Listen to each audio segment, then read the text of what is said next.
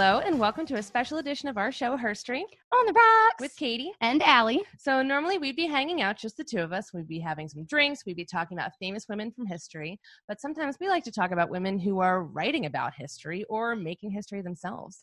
We have a very special guest with us here today, Tana Wojczuk. Welcome to the show. Hi, thanks for having me.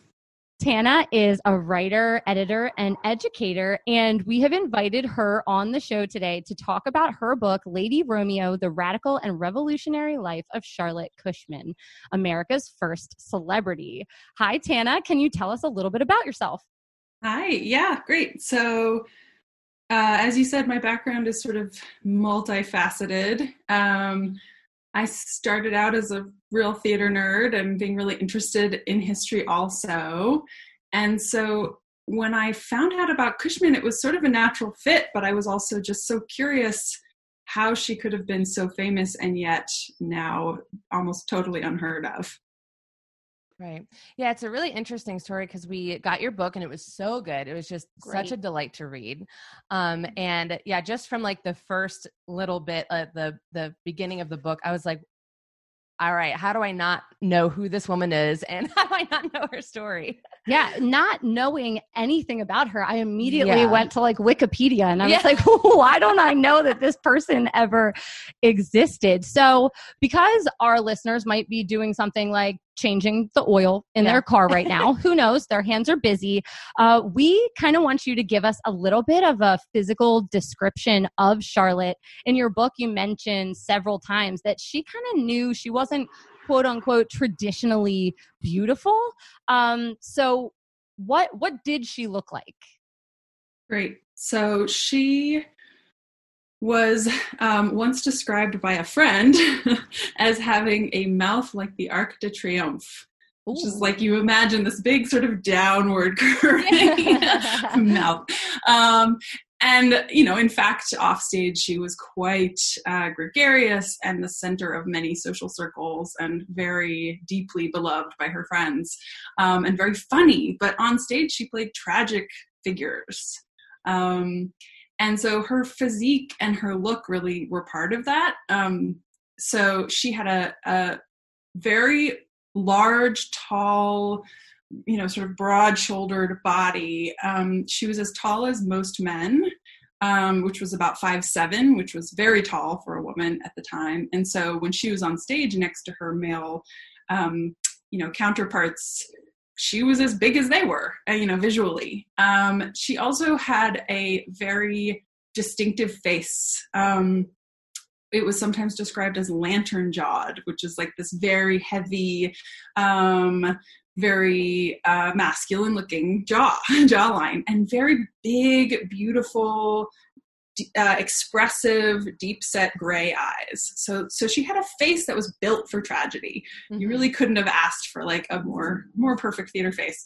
Um, but again, it wasn't traditionally beautiful. And so she she was not cast, or did she try to play any of the ingenue roles, you know, like like Juliet or anything like that. Uh, she went out for um, really powerful, you know, women like Lady Macbeth early on. That was her first role. And then later she started playing men's roles. She, she played Romeo and Hamlet and many other men's roles. That's incredible. You just painted a wonderful picture. You did. I'm usually yeah. terrible at the descriptions. That was great. So yeah. we created a signature cocktail for your book and we named it Lady Romeo. We'll send you the picture and everything. It has a flower on it in the picture, but we didn't want to drink flowers. Yeah. So when mixing it, it is kind of a take off of a Lady Macbeth cocktail that I found online that I thought would be cool to kind of mix it up, but I kind of Americanized it by adding some more trashy ingredients so it wouldn't be too Shakespearean. Um, so I did two ounces of vodka, two ounces of sweet vermouth, two ounces of sweet white wine out of a box, preferably, one and a half ounces of fresh lime juice, and then three ounces of tonic water. And you have the Lady Romeo. So cheers and cheers Yum. To you. It's a little early on Friday, so sorry. That's great. I made a mocktail. I'll make that one. I'll make that one in a little while. I love it. That sounds great. It. Thank you. Of course. So, I mean, let's, let's dig into this because I, I loved your book. I thought it was written so beautifully and it's, it's really refreshing as a history person. Like you teach, um, writing courses, correct? Right. That's right. Yeah. You could tell. It was a very easy read. Sometimes when you get into a book written by history people, mm-hmm. you're like, when does it end? Yeah. But yeah. this, this was just, you fly through it. Yeah. And I do have a question about that. Um, did you have a hard time not going on tangents with some people? Because she is surrounded by like every famous person that existed at the time. It's insane. Like at one point you're like, wait, John Wilkes Booth is involved? Like what is going on? Like, but did it, did you have to hold back at all? Because like, there's a lot of people there. Yeah. Oh yes. I mean, really the lesson of the whole book has been holding back yeah. and then when to let go, when to yeah. go, you know, go for it. But, um, so I'm, up, I'm just going to begin at a funny, uh, little tangent, speaking of going on tangents. Um, I'm obsessed with detective stories. Mm-hmm. I grew up reading, you know, all those, you know, Detective Nancy Drew and Encyclopedia Brown, and then Tana French is one of my favorites now. I love Tana French. Wonderful. Uh, so happy that I get to share a name with her. Um, but I wanted, so I really wanted this to read like a detective story almost, of like, why was she forgotten, and, a, and an adventure novel. Um, her her time was like the time of the first real adventure novels. Um, and so, but to make something that was like totally true, read like a novel, took ten years of research. Oh my gosh. um, it, uh, yeah, I started it when I was still in graduate school, which oh was a while gosh. ago. Um, you know, work in looking at original letters in archives, you know, all over the place, um, all over the states and sometimes all over the world.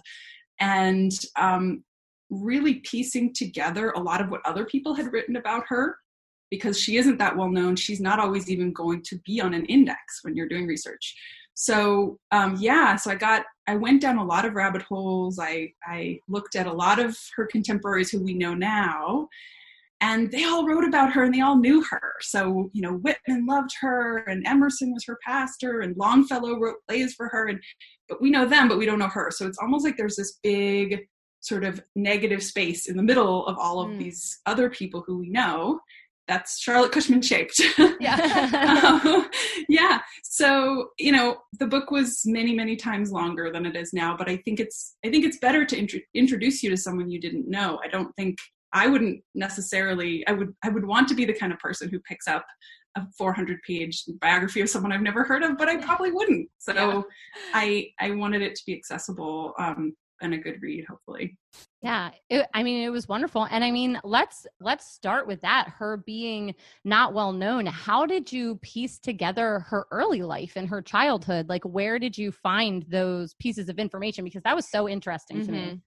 Great. Um, yeah. So a, a little um, secret about what's available on Cushman about, from the lifting up the rock of like, what's under there is there are thousands of letters written by and to her, but they all are from the very last part of her life.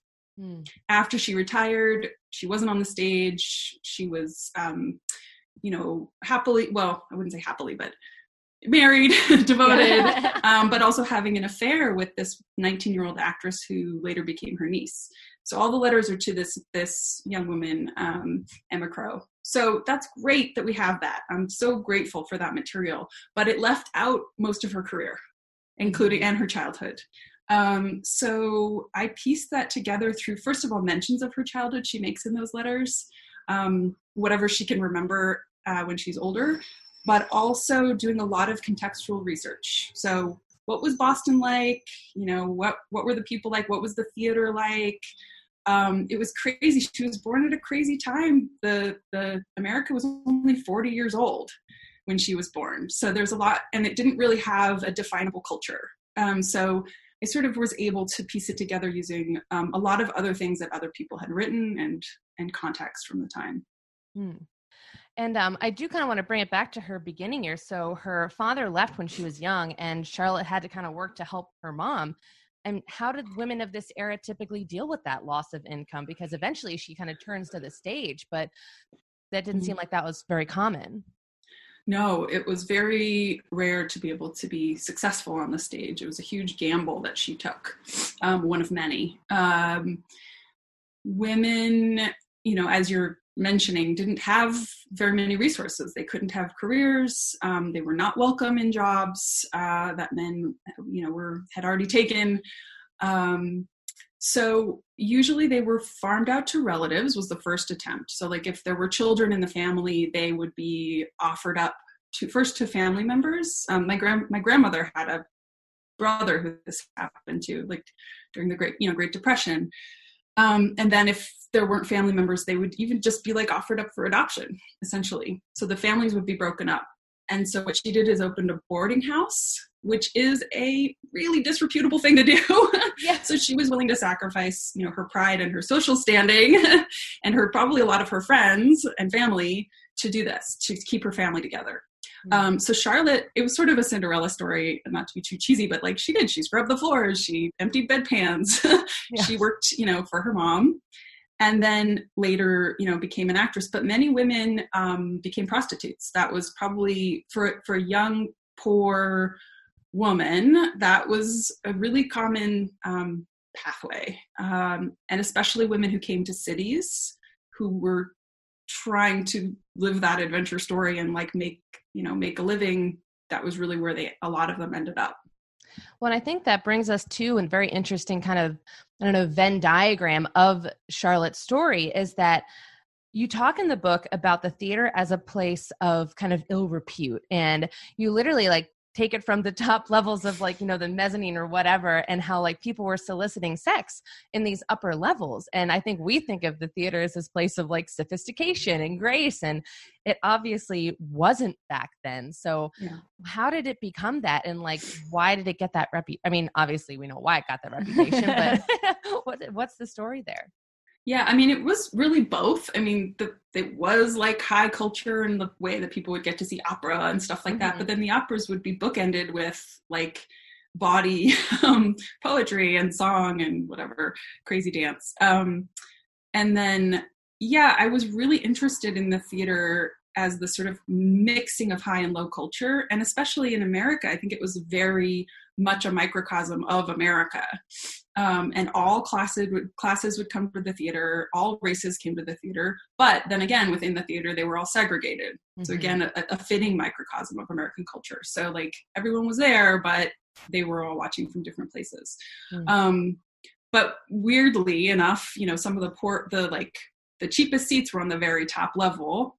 Um, in the gallery, as they called it, up by the rafters. And they were like avid theater fans, and they would throw raw chicken and rocks and all kinds of things down on the stage and on the people sitting below them, usually wealthier people sitting below them, if they didn't like the play. And they knew Shakespeare, you know, by heart, and they knew if you got it wrong.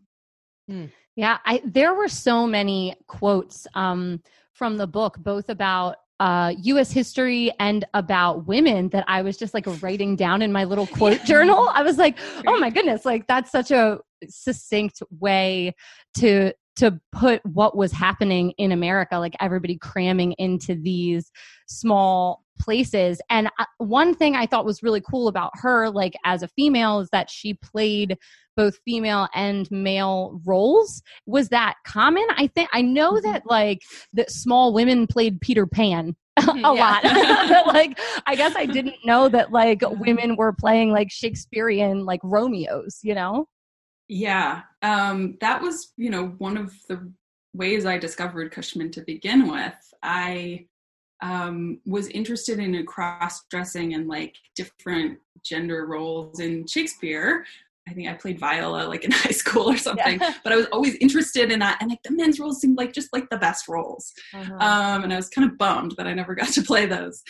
And then I found out later that, yeah, it was pretty common, especially in the eighteenth and nineteenth century, uh, particularly for women to play. Um, Hamlet was like the more popular one, I think.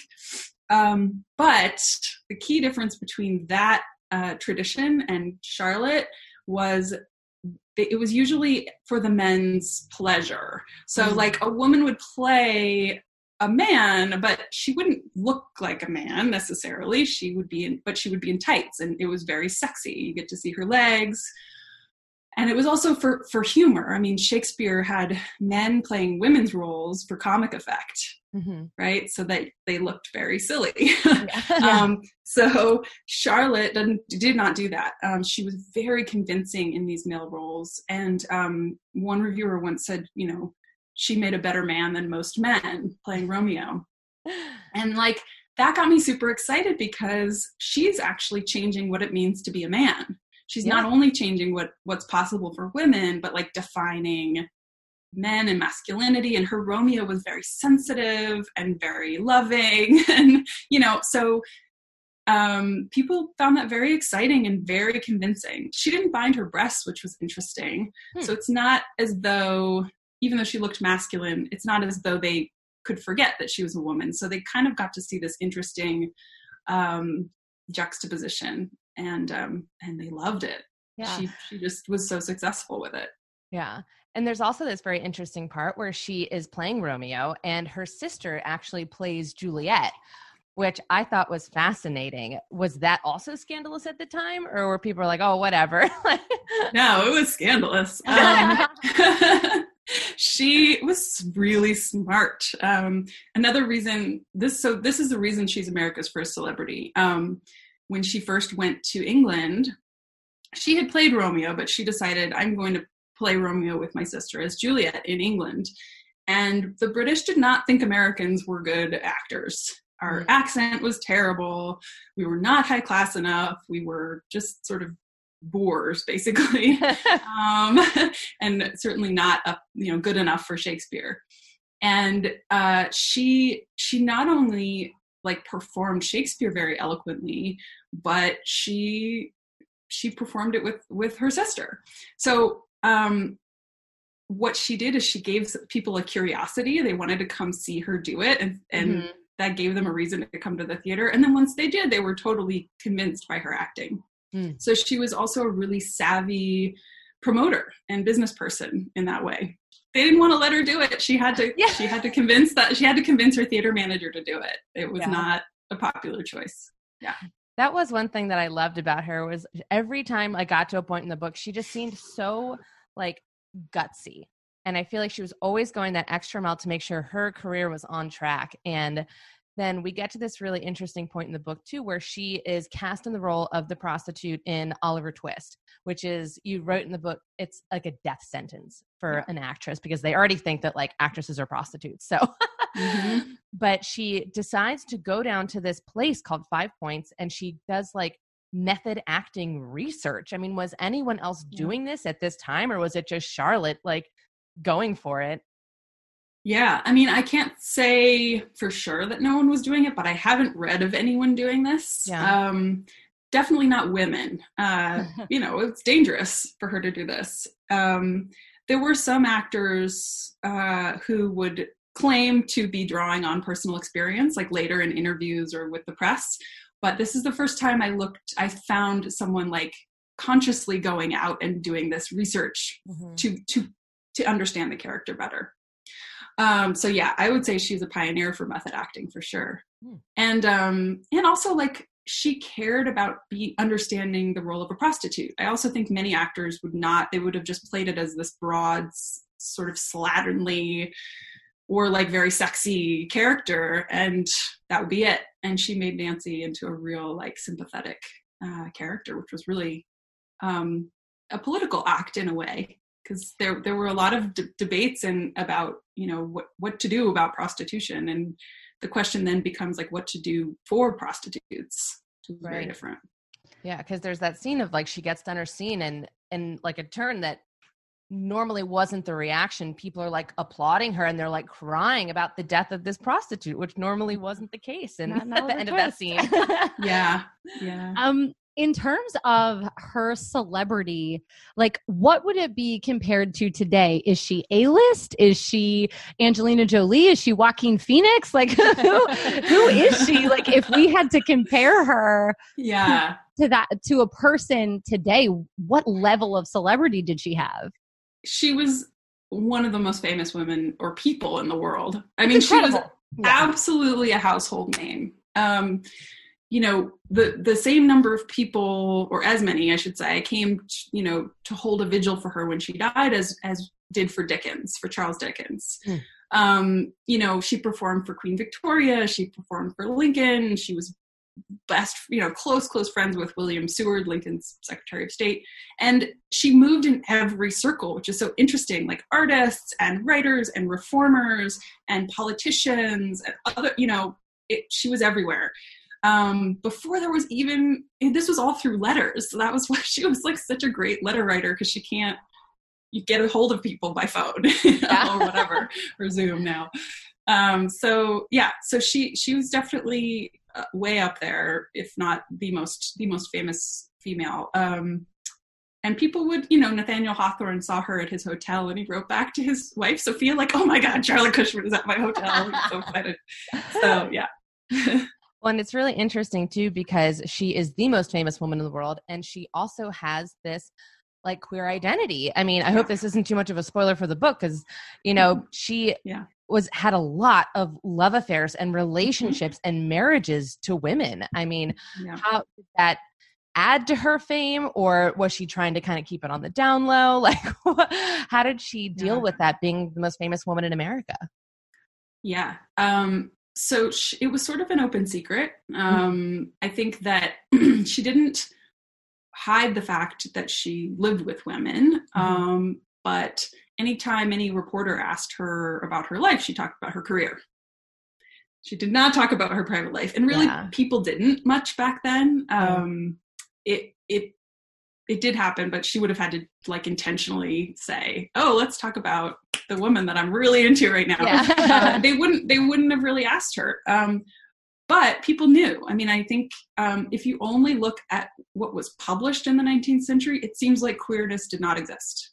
Mm. I mean, until Henry James wrote The Bostonians, maybe.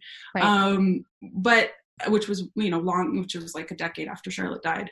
Um, but if you, if you're reading letters and you're reading private documents, everybody knew. They either, they were, you know, they were queer themselves, or they knew someone who was queer. And, and these relationships were well known. They weren't, they weren't necessarily accepted, but they were sort of kind of had their own space to, to flourish. Um, and then around the time when, when Charlotte died, everything changed. The culture changed. It was more conservative after the war, and, and women, women were asked, were demanding votes, and they were demanding uh, schools, and they were demanding jobs, and sort of like, a great way to control women is to control their their sexuality and gender performance, and people cracked down pretty hard on that at the time, um, which is another reason she's forgotten about now.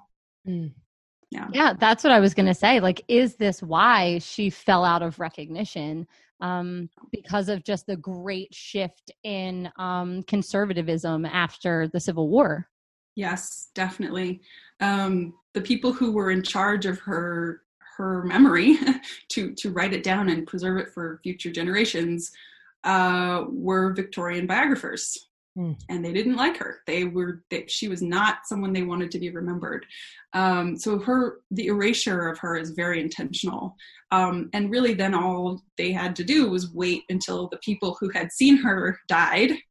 Uh, which is the, it's why theater history is so fragile, um, and and her memory was basically erased uh, until, you know, there there were little sparks here and there, but not a lot. Yeah, mm. Well, and that's yeah. why we love having writers like you on to really highlight these people's lives, because I love the part where she's in Rome and she's a part of this crew called the Jolly yeah. Bachelors, and they're just living, like, best life, but there's also scandal and drama. And I just Don't you want to go there? I know. And I personally would never know that that existed or could exist at this time in the world. Like, you know, it's just, and that's why we love having writers like you on, because it's just a really nice exploration into this thing that I just didn't know existed. So, especially when somebody takes ten years researching it, I know. Makes it really easy for me. Yes. Um, yeah, it's great. So if you, uh, if, if Shakespeare was to write a play about her life, do you think he would have written a tragedy or a comedy? Depends on when you end it. You know, I mean, I think, you know, she had a good death. um, God, with everything she had been through, um, she died with her family around her, the people she loved the most, and she died beloved and and um, knew that she would be deeply mourned. Mm. Uh, she didn't necessarily think she would be remembered uh, because she she thought that the theater, the memory of her performances would just fade, which it, it essentially did for a long time. Um, but I think what she didn't sort of reckon with was how many women she inspired and, and who would then go on to change things. So uh, she was remembered, but it, it just wasn't always in a sort of written way. It was maybe in a more oral history kind of way. Um, but yeah, I mean, I hope, I hope people aren't daunted by the ten years. It doesn't have to take ten years, but you know, I think make being creative with the research and looking, looking for all of the, all of the things that the threads might be attached to is mm-hmm. exciting. Yeah. And I also kind of want to say, like, I feel like we are remembering her and how Romeo and Juliet ends now, because you were talking mm-hmm. in your book, and I want to get a little more clarification on this, but it seemed as if Romeo and Juliet, when like it was on stage around the time of Charlotte Cushman, they had changed the ending for it to be happier, and they both wake up and they live. And Charlotte was like, no, we're doing it the way he wrote it. People were like, oh, so many more lines to memorize. Do you think she's the reason that like traditional Shakespeareanism kind of came back? Yes. Oh, this is like my favorite part to talk about, but I never know. I never know how deep to get into this because yeah. I'm so such a Shakespeare like. Oh, geek. We love it. Um, yeah. yeah. I mean, I, that flabbergasted me. I didn't realize that you know it had been more than a decade since Romeo and Juliet had been played with the full text, um, which is amazing. Uh, and this, the same guy, Nahum Tate, he did it to lots of Shakespeare plays. He like made Cordelia live at the end, come back to life at the end. And he didn't like these like tragic plays apparently. But yeah, the fact that she in England, in Shakespeare's hometown, um, brought back the full text of Shakespeare is really significant. Um, and she helped keep Shakespeare popular as well. So it's an interesting, um, It's an interesting part of theater history that she she brought back the, the full plays, and she showed that like the full text could be extremely popular and people will still come. Like you don't mm-hmm. have to water it down, you don't have to change the ending, uh, you don't have to make it melodrama um, because his plays can lend themselves to that. It's just like one one high note after another, and by the time you leave, you're just like ears are ringing. Yeah. um, and she didn't do that. She made it very. Um, psychological in a way that people were not used to seeing at all, um, and inspired a lot of other actors after her. So that helped keep Shakespeare alive, because I think otherwise his plays would have maybe been dismissed as too melodramatic just because of how people were playing them. Yeah. Mm. So Charlotte walked so Leonardo DiCaprio could run. And- That's right. That's right. Oh, man. Uh, Bold claims coming at us. You heard it here like first. It. I like it. Uh, so I guess let's give our listeners a little bit more so that they go out and buy this book. Um, obviously the book, well, not obviously, they haven't seen it. The book starts with a prologue that kind of takes you through Charlotte's last performance and her journey home. How is the rest of the book formatted? Is it chronological? Do you skip around? Like, what are people in for if they buy this book or when they buy this book? Yeah. Um, so I really did, again, I tried to like make it like an adventure narrative. Um, so, you know, each section of the book, it's kind of structured in a, a sort of a three act structure. So there are these like pivotal moments in her career and her personal life where things could have fallen completely apart and she could have been just destroyed. And she takes a giant risk, and, you know, you don't, you know, you know, from the ending, but you don't know how it's going to turn out. And so basically each segment of her life, her early career, um, her, how she becomes so successful is, are really about like giant gambles that she takes. Mm-hmm. And what I wanted to do is I didn't want to just write the like, ooh, up from bootstraps and then she was successful. Like I actually wanted to figure out how. I want a roadmap, like yeah. tell me what to do. Uh, and it was really cool to see like why she was successful. So she takes these big gambles, but she's not, she's not just being wild about it. She actually had all of these um, plans of how to make things work for herself.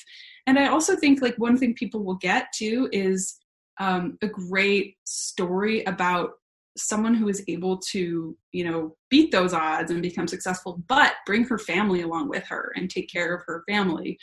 Um, Jill Lepore came out with this fabulous book about Ben Franklin's sister, um, and how Jane Franklin was brilliant. But guess what? She stayed home and took care of her family, and she didn't, she didn't have a career. She didn't have, you know, even much of a writing life. And so, and he left them behind, um, and in order to become successful. So I think it's not just a gendered thing, but I think it's important to think about, you know, what do people, sac- who do people sacrifice to become successful, and who do they have to leave behind? And she is a, an interesting exception to that. Mm-hmm. Um, I do want to know, like, are there any perceptions of Charlotte Cushman that you like to refute or correct in, in the, I mean, obviously not a lot of people even know her name, but are there things about her that you want to be like, no, she wasn't like that. She was like this. That's a good question. I, I think what I would just correct is just in terms of our, the way we think about nineteenth century history, yeah. and her and her as a product of that, which is like, it's not stuffy. It's not boring. It's not puritanical and Victorian. It's, It's actually very um, exciting and lively and bawdy and dangerous. And um, it's like a, a way of like looking at what American culture started to become, and like what like threads and things we're trying to continue now, but that we're not alone. And like, there are people who started doing this work, you know, and she's one of them, you know, quite a while ago. Um, so I hope it also just like kind of challenges people's perception of American history. Mm-hmm. Um, that's the thing that I'm sort of most excited about, sort of like, aha, we got it wrong, myself included. Yeah, yeah, I know. You know? Every time we got to a part where it's like, then she put on her bow tie and she went and got a portrait done with her girlfriend. Like, yes. Yes. And it's funny, like you answered that so nicely, because literally our next question is, what is missing about this American figure? Yeah. Like what, what don't we know? And it's, that's exactly it. Like yeah. everything that we've learned about America isn't exactly like by the book. Mm-hmm. Right. Mm. That's right. And I think it, if we can trans, so there's this, this idea in uh, comic books, in comic book land, called retcon. Yeah. And re- retcon, where you like retroactive continuity, you go back and you, uh, which actually you see in The Watchmen, they do that really well. And they go back and you rewrite the history of the character or the, or the world. And then you see how it looks today. And I, I'm looking at this as a form of retcon, basically, where like, if you go back and it's not, it's not rewriting because it's making stuff up. It's true, but it's resurrecting those histories that will hopefully like totally change the way we're seeing, you know, our culture now and how it got that way. Yeah. Yeah, absolutely. And I, I mean, I can't tell you enough how this is our favorite thing. Usually yeah. on our podcast, we sit and we talk about like famous women um, from history, but it is so much better to talk to a woman actually making an impact and like doing yeah. something about it. Like it is the most, it like gives us chills every time. We're like, oh my gosh, this person's making a difference. Yeah. Cause we spend, uh, you know, one week, maybe even in some cases one day, if we're running uh, behind researching, researching a person, a yeah. person. And it's such a joy and a pleasure to talk to someone who spent ten years of their life doing this, and we hope that we served your book justice in this interview because it's so good, and we really want people to go out and learn about Charlotte Cushman. Um, and I think that brings us to our last question, which is, where do people find you? Where do people find your book when it comes out? Yeah, great. Um, so the book will be out everywhere books are sold. Um, I'm really encouraging people to, you, especially now that we're mostly ordering books online, to go use IndieBound mm-hmm. to find their local bookseller, um, and they ha- they will have it. Some one of your local booksellers will have it, and, and right. maybe local would mean in the next state, possibly. um, but that way, but that way you're ordering it from an indie bookseller, which is great. Um, but it is, it's available everywhere.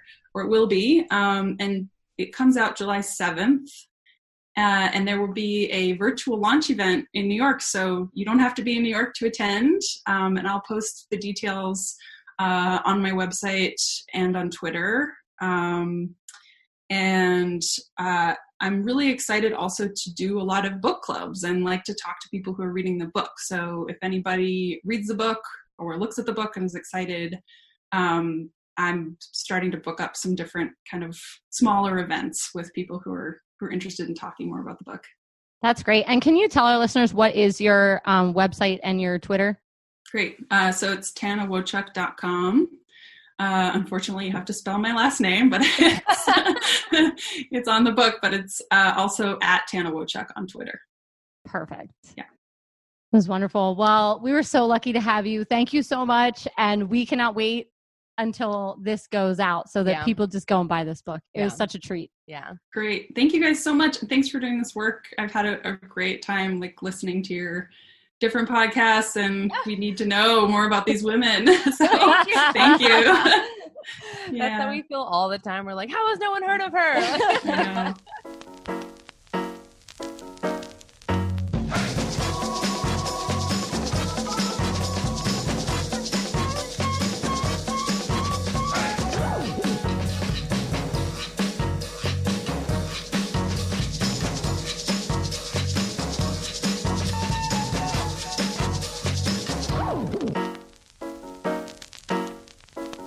You've been listening to Herstory on the Rocks. We are independently produced by nineteen eighty-six Entertainment and proudly recorded in Baltimore, Maryland. If there's a woman in history you would like us to cover, you can email us at herstoryontheRocks at gmail dot com. You can also message us on Twitter or Instagram. We post all of our cocktail recipes on Tuesdays so that you can go get all the supplies you need and drink along with us. See you next week. Bye.